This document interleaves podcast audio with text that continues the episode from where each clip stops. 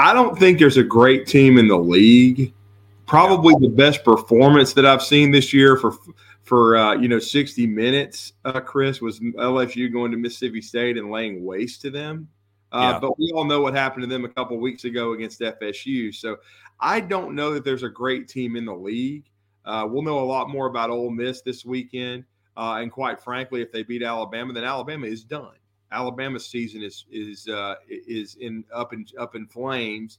Uh, and they, I know technically they would still be alive in the SEC West, and it could be a wide open race. But I'm sorry if they lose at home to the Ole Miss Rebels, and you still have to go to College Station, to Starkville, to Auburn, LSU at home, Tennessee at home, Alabama's not winning the, the Western Division. And to me, yeah. if they lose this game, uh, I, I really going to be, I'm going to wonder how Saban's going to react because they've never lost two games this early in the season. If it happened, yeah. this would be in the first yeah. month of the season. Uh, even, you know, it, I, he, if you remember his first year, that they played LSU and had a lead against the the eventual national champions, and they were six and two at that point. So they were still, yeah. and they weren't supposed to be good. And they ended up not being great. They ended up being seven and six. So there really wasn't a lot of expectations. And then in 2010, the year after they won their first championship, they still, uh, when they went to LSU in November, they still had a shot. They only had one loss. It was to South Carolina on the road, but then they lost LSU in a tight game and then they, you know, uh, they, they weren't uh, going to be a championship contender by the time they got to Auburn, but then they lost that crazy, uh, you know, back game and ended up winning the 10th game against Michigan State and then won two straight national championships. But in reality, they've been in contention every year. This is the most peril I've seen a Nick Saban team under ever. And I mean, even the first year, yeah. because they started much stronger than people anticipated. But this is a huge fork in the road game, not just for this year, but for what I think, you know, it, it is Nick Saban near the end. I mean, because I just I have not liked what I've seen so far. I don't like the vibe around the team. I don't like the leadership. Uh, I think on the field, I don't think it's been very good. And they do a lot of talking, but not a lot of mm. action. And so I'm, I'm just really anxious to see if Nick Saban can reach this team. He's always known what buttons to push, but I'll quite frankly, I have no idea what's going to happen on Saturday. I I I was leaning toward Alabama before Saban came out and quickly named Milroe the starter again, only because I thought Tyler Buchner had earned a shot to be the guy with a quick hook if he was struggling in the first half with Milroe ready to go. And I because I thought Ty he was the first snaps of his career that meant something. And I thought, yeah. I mean, and think about this. They were losing three to nothing to a South Florida team that's eight and 43 in their last 51 games oh, going into that game. And so they're losing. But he led them to 17 points. It was ugly. It was probably the ugliest Saban win since 2014, a 14 to 13 win in Fayetteville against Arkansas that galvanized that team. But that was an SEC opponent, not a group of five opponent that's probably going to have a losing record that had already been blown out by Western Kentucky and had trouble with Florida A&M. Uh, so again, it was just uh, it was not a great effort, uh, but I thought he earned a, a start. He didn't get one. And now we got to see what Milroe does. Because I'll be honest with you, Chris, i have said it on my show. I've already said it on another show this morning, and I'll say it here. Milroe was suspended. Okay, you don't go huh. from to third. Yeah. I mean, it doesn't make any sense because he didn't play great against Texas, but he still threw for 255 yards and a couple of touchdowns. He went from first to third because of some, he had a bad week on and off the field and yeah. then had to kind of win the coaches back. And he's done so quickly and I guess he does have the locker room, so we'll see if it works. But I guess got to tell you, uh, Nick Saban, Tommy Rees, uh, you know, and and Eric Wolford, they're all on the clock, man. The, the, yeah. This team is too talented to look like they've looked, and it's right now I would give the coaching job a D, at least offensively, and with this team overall. And the defense is playing well. The special teams has been good, uh, but the the offense, it's a D. It's it's just been horrendous. Okay, that's interesting on Milroe. Was that a didn't react well to being told the the quarterback job was maybe up for for competition, or, or was the quarterback job up for competition because of something else? Uh, I'll just say it in this way. I think he had a bad week on the practice field, and I think he had some things off the field. Uh, okay, uh, fair enough. Field. So I just think overall, you know, he it was a, it was a combination of things. but it was enough to where let's just let's just say, and you could tell by the body language and everything that was going on on the sideline against South Florida. No matter what happened in that game, he was not playing because okay. they they traveled Dylan Lonergan.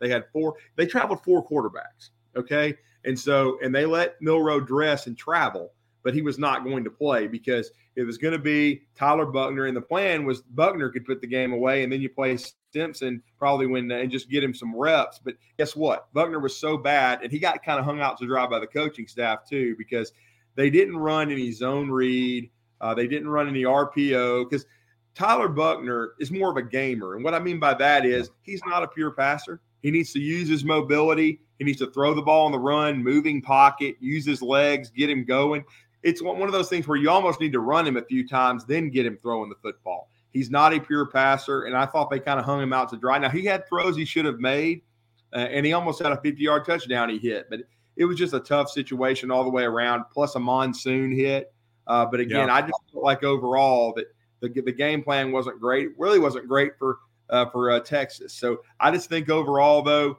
uh, with Tyler Buchner. He's a he is he does have more experience than the other quarterbacks, but it was at another school under Tommy Rees. But Tommy Rees is running Nick Saban's offense. But what Nick Saban needs to do, they need to kind of go back in time. They changed their offense for Tua Tagovailoa and even for Jalen Hurts to a degree, and they need to do it again because you can't run what you were running under Bryce Young with these two quarterbacks, Buchner and Milroe. You can with Ty Simpson if you keep getting him reps. And if you decide to develop Dylan Lonergan this year, but if you're going to use Tyler Buchner and especially Jalen Milroe, who have great mobility, the offense has got to be tailored to their strengths, and they've got to tweak some things and do it in a hurry with an Ole Miss team, Chris, that's coming in undefeated.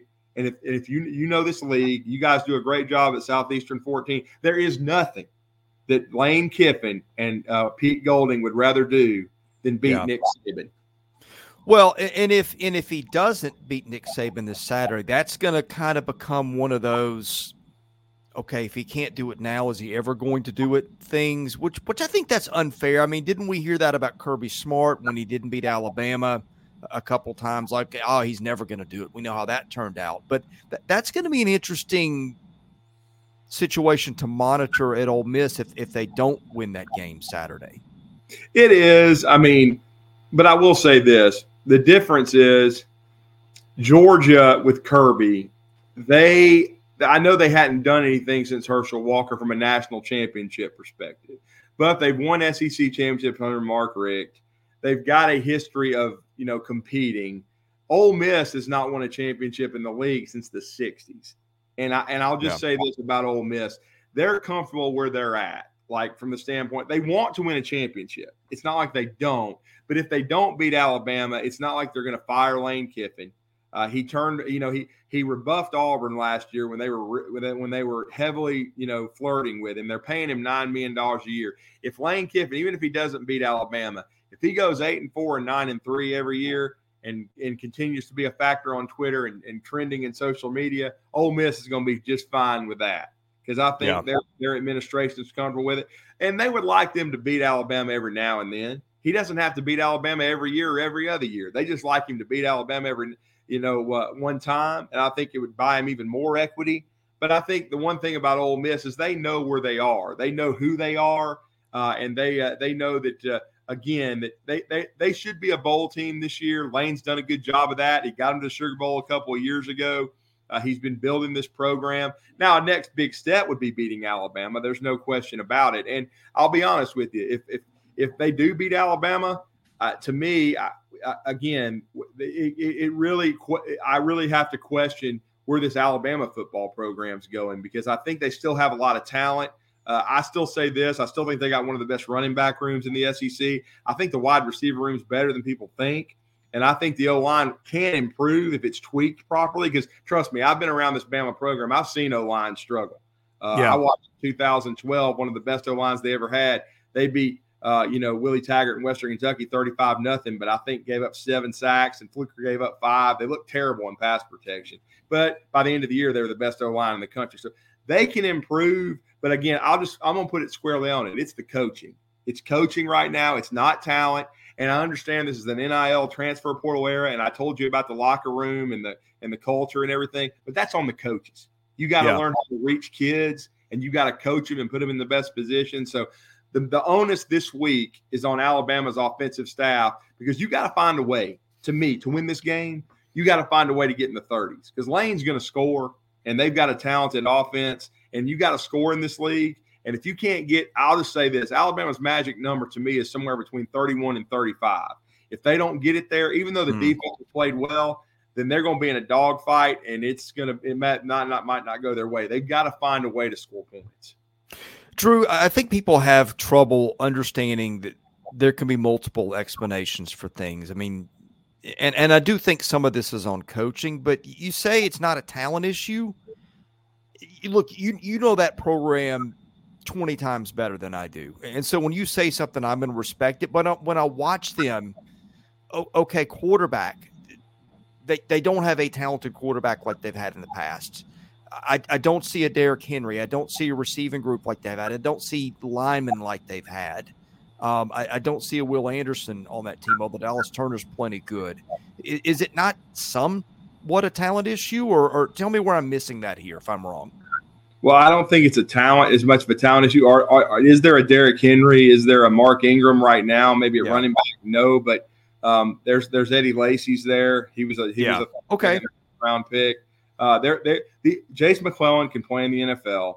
Roydell Williams just had 130 yards, uh, and he ran the ball hard. Uh, I know the two guys, the young guys. I think they need more opportunities. Jam Miller and Justice Haynes. What I've seen from them in, in practices and scrimmages, I know they can play. Um, and then I, again, these receivers, is there a these are not the ride outs. I mean, they, there's not yeah. first and second round picks, but I think Jermaine Burton is capable of making an NFL team. Uh, I, yeah. Ja'Corey Brooks has been MIA. He's he's really kind of fallen off the map. We'll see if he gets back. I mean, I think he had some opportunities. He was open against Texas. They missed him. Uh, but I think Bond has made some plays. I think he can play on in an NFL roster. Um, I, I, definitely love the young tight end, Niblack. We saw finally CJ Dippre mm-hmm. make a big play Saturday. What it is, it, it's it's twofold. They've got to they've got to come up with a cohesive plan on offense and, and help settle the uh, offensive line down because not having Tyler Booker last week was huge. He's their best interior offensive lineman, probably the leader of the room. Uh, they got to get him back, but they got to have cohesion uh, with an offensive plan. They've got to get the O line going. And then, quite frankly, I still say a uh, majority of these issues have been the quarterback. There's been a lot of holding the ball too long. And then the biggest problem with Milroe, he is one of the three fastest players on the team. He is arguably the best athlete on the team. He's six foot two, 220 pounds. Here's the problem. It's well, some of it is mentality. The, I know people that know his family very well and the people around him. And this is the way they've coached him to at Alabama. And that's why I put the onus on the coaches they're trying to make him into a pocket quarterback, and he's not. He's not a, a one, two, three read pocket QB. What he is is he's a he's a zone read RPO QB with amazing athleticism and speed, and he needs to be using that to his advantage. They need to be putting extra pressure on defenses with his legs, which will help the running game and which should help the wide receivers get open, even though they're not as dynamic. It should be an offense very similar to the one you saw under Dennis Franchione many years ago for Alabama. And I'll argue then when Dennis was because remember when Dennis came to Alabama, they were coming off probation. They didn't mm-hmm. have a running back room in those days as deep as this one, and they didn't have great receivers. But he got them wide open because he schemed them open. So right now, uh, Tommy Rees is making 1.9 million. Nick Saban's making 11 million. Uh, Wolford's a high, highly paid, and I think 900,000 offensive line coach. You got to earn your money. You guys got to come up with a plan to where these guys can be effective. You can still be a really good offensive unit. And I'll be honest, I don't think this is a great Ole Miss defense. I think they can be had. I don't think I think they've got some personnel deficiencies, but Alabama has to start playing up to their talent level, and they're not. And when they're and and a friend of mine who I respect in this business, you always have these guys you can go to, Chris. I know you do that. I mm-hmm. respect mm-hmm. tremendously. He has so many coaching contacts. He knows recruiting backwards and forwards. He told me this weekend, poor coaching can really mask talent. Like you think, well, these guys mm don't have that many good players. Well, it's because your scheme's not very good and you're not doing a very good job of putting your players in position to to uh, perform. And I think from an offensive standpoint, we've seen a lot of that at Alabama so far. They played well against Middle Tennessee, and and Milroe used his legs, but yeah. they but I just don't think there's been enough quarterback run game incorporated in this. But I also say this I think the coaching staff has to reach Milroe and be like, look, you are gifted. We have to use your explosive athletic ability if we are going to win football games. That is one of the things that has to be featured in this offense, and he has to understand that. And he's got to he's got to do his job, uh, run the zone read properly. Uh, you know, run run the RPO, and he and they ran some RPO at the beginning of the Texas game, and we're moving the football. But you have to stay with that to me. You have that has to be the, the bread and butter of your offense with this group because they they've been they've been blessed. And you mentioned it already at the beginning of the segment with quarterback play, even going all the way back to Jalen Hurts. The one thing Jalen did too, unlike Milroe, Milroe is a good deep ball thrower, but Milroe has struggled with the short intermediate game. Jalen did not. Yeah. And the thing Jalen did never did, Jalen never turned it over. Okay. I think uh, in about three starts, Milroe has got six turnovers. Hurts yeah. in two years had 10. He just doesn't, he didn't turn the ball over. And then after that, you've got Tua Tagovailoa, Mac Jones, and Bryce Young. That's pretty mm good. From you can run a drop back RPO based uh, passing system then because you've got somebody that you've got quarterbacks that are comfortable reading, that are great passers, that know how to throw with accuracy, anticipation, and rhythm. Right now, you don't have that, so you've got to tweak what you're doing uh, and you and it's just like back with Andrew Zow, Tyler Watts days. Tyler Watts mm-hmm. was a perfect fit for Franchione's offense, and that's why he did so well because he could run and throw. Well, Jalen Milroe can do that too, but what they have to do is scheme, and then he's and quite frankly, this is Milroe's last shot. What I mean by that is if if they drop another game or two and he's not playing well and he loses his job again, I don't think he'll get it back because Alabama's going to yeah. go to the young guys. He's got to tur- keep the turnovers down, just play, make plays, use his athleticism, use what God gave him. And Alabama can still be a good football team in this league and at least make a run at the at the SEC West. But a big fork in the road, and probably the biggest in the Saban era uh, now in a long, long time, as far as continuing to keep this program atop the SEC, is is uh, Saturday at two thirty. All right, I've got two comments and an observation. One of them, and I think Blaine makes a, a great point here. And you look at these names that he's bringing up. I don't know if you can see it on your screen. I can see it. but, it. I mean, Al- Alabama had analysts who were, you know, elite coordinator and head coach types as analysts. I mean, I don't know that you can ever do that again. It's like back when Miami had you know how many NFL players on, on the team that that played Ohio State for the Natty that one year.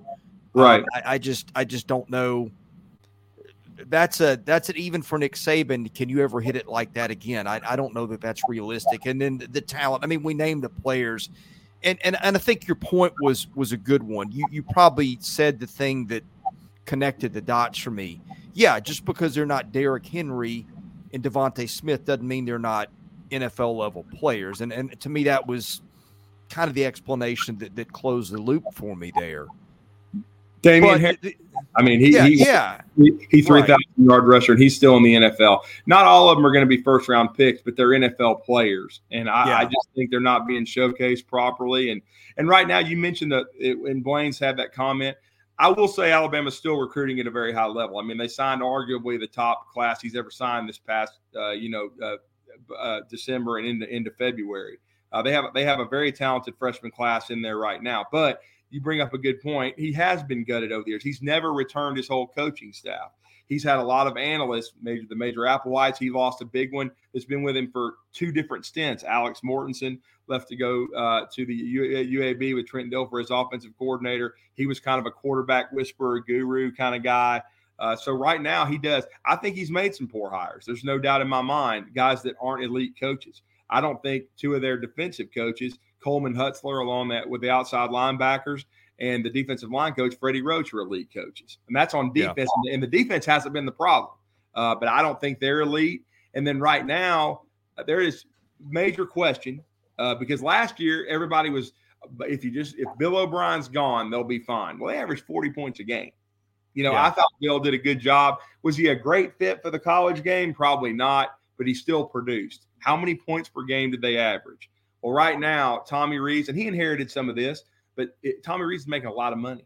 You've got to figure yeah. it out. You've got to figure out where the puzzle pieces go. Eric Wolford has to figure it out. Uh, and Nick Saban, because Nick Saban, I'm going to go back to. I know he's uh, reviled by some people, but it's a quote that it's never. I've never forgotten. And it was when he when he and I still think he was a trailblazer as a high school coach, and he said it on the two a day show. I'll never forget Rush Propst saying this: "When you build a beast, you have to learn how to feed it every year yeah. because the expectations don't change. Everybody wants to win every year." And if once you once you establish that as the standard, and what do they talk about all the time? The Bama standard. Well, they've got to get back to that. And again, they've got to figure this stuff out. And there's a lot of pressure. It's but but you're paid a lot of money. And so Alabama's got talent. I think they've got more talent than Ole Miss. I think they should beat Ole Miss at home. But are they going to look like a cohesive unit? Are they going to look like a team? Uh, they've already had an, another closed door meeting with the players uh, this week to start the week. Is it going to work? I've been asked that already 10 times. Like, what do you know about the meeting? I, I just said, I really, I don't know much. But I said, I just say this they've done a lot of talking and not a lot of playing. So you need to get, you need to let your pads and your, and your helmets do the talking. And that's what Alabama needs to do on Saturday against Ole Miss.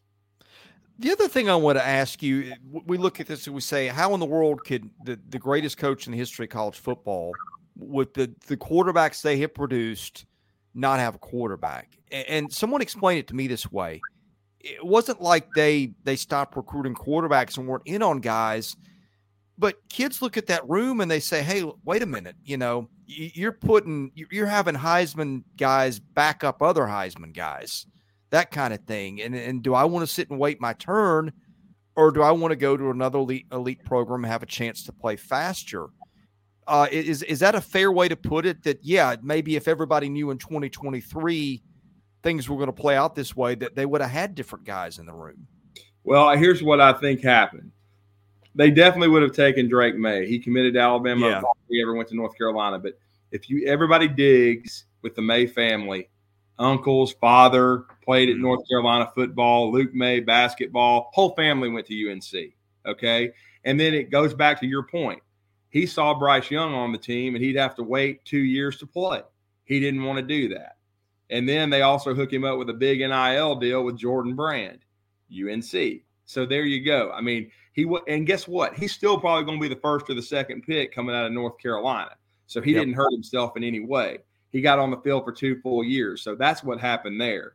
Um, and then I think uh, Coach Saban and, those, and I think they thought Ty Simpson being a five star, and he looked great, but he came from a small school, Martin, Martin High School in Tennessee and he was a son of a coach, but they thought he was going to be ready after a redshirt year to really win this job and probably beat out Jalen Milroe.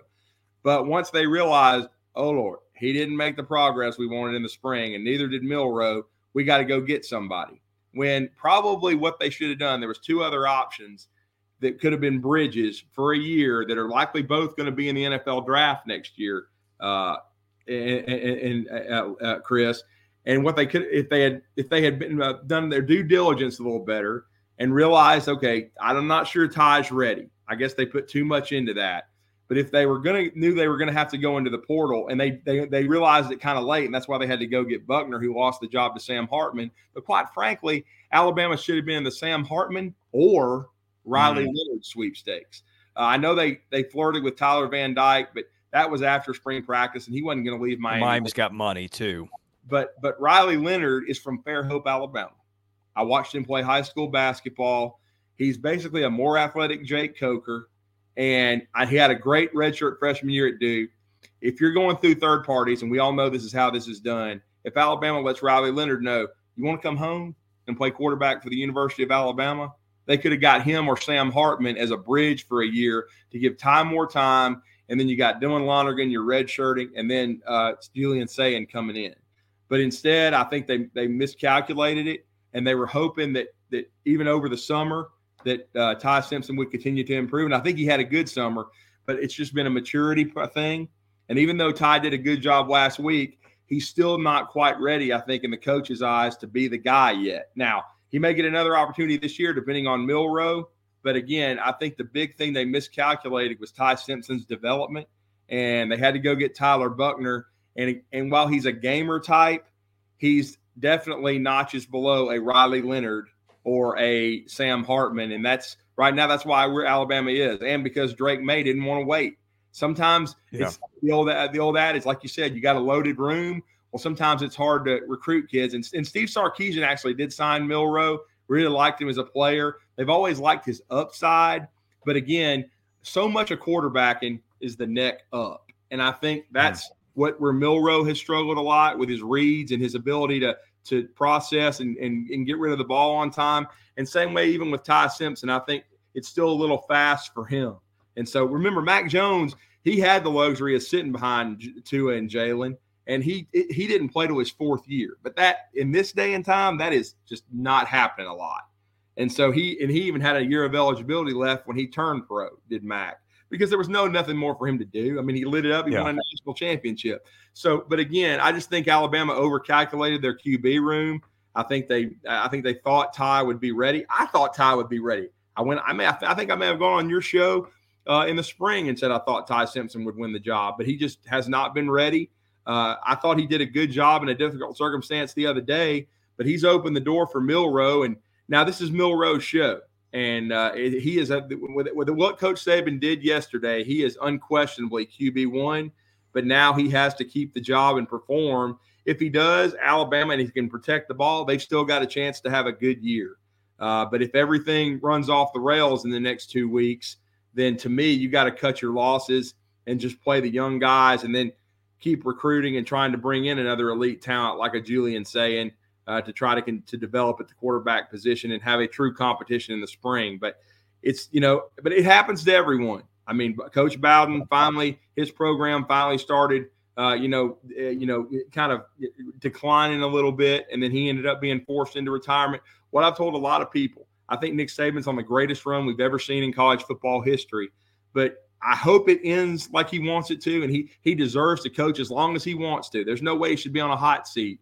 But what we've always seen most of the time is that these coaching uh, journeys and these and these guys' careers a lot of times don't end the way you want them to. Yeah, and either Almost they never. either they, either they hang around too long, or either uh, like a Joe Paterno uh, or mm-hmm. a Bobby Bowden or you know they just end up you know, by the time they're done they're just not winning football games or basketball games anymore at the clip that they, that you're accustomed to seeing and they end up retiring and it's still a big deal like a bob knight but bob knight was his own worst enemy but you know it, it, his career he ended his career at texas tech okay he should have ended it at indiana but that was a lot of his own doing but again a lot of times uh, these coaching journeys they don't end like Coach K a lot of times, where you're in the final yeah. four for it all. That that's kind of a fairy tale. Hopefully, Nick Saban will have a fairy tale. He deserves it. Uh, but this mm-hmm. is going to be maybe the toughest challenge of his career because of this NIL, the transfer portal, and the players having all the power.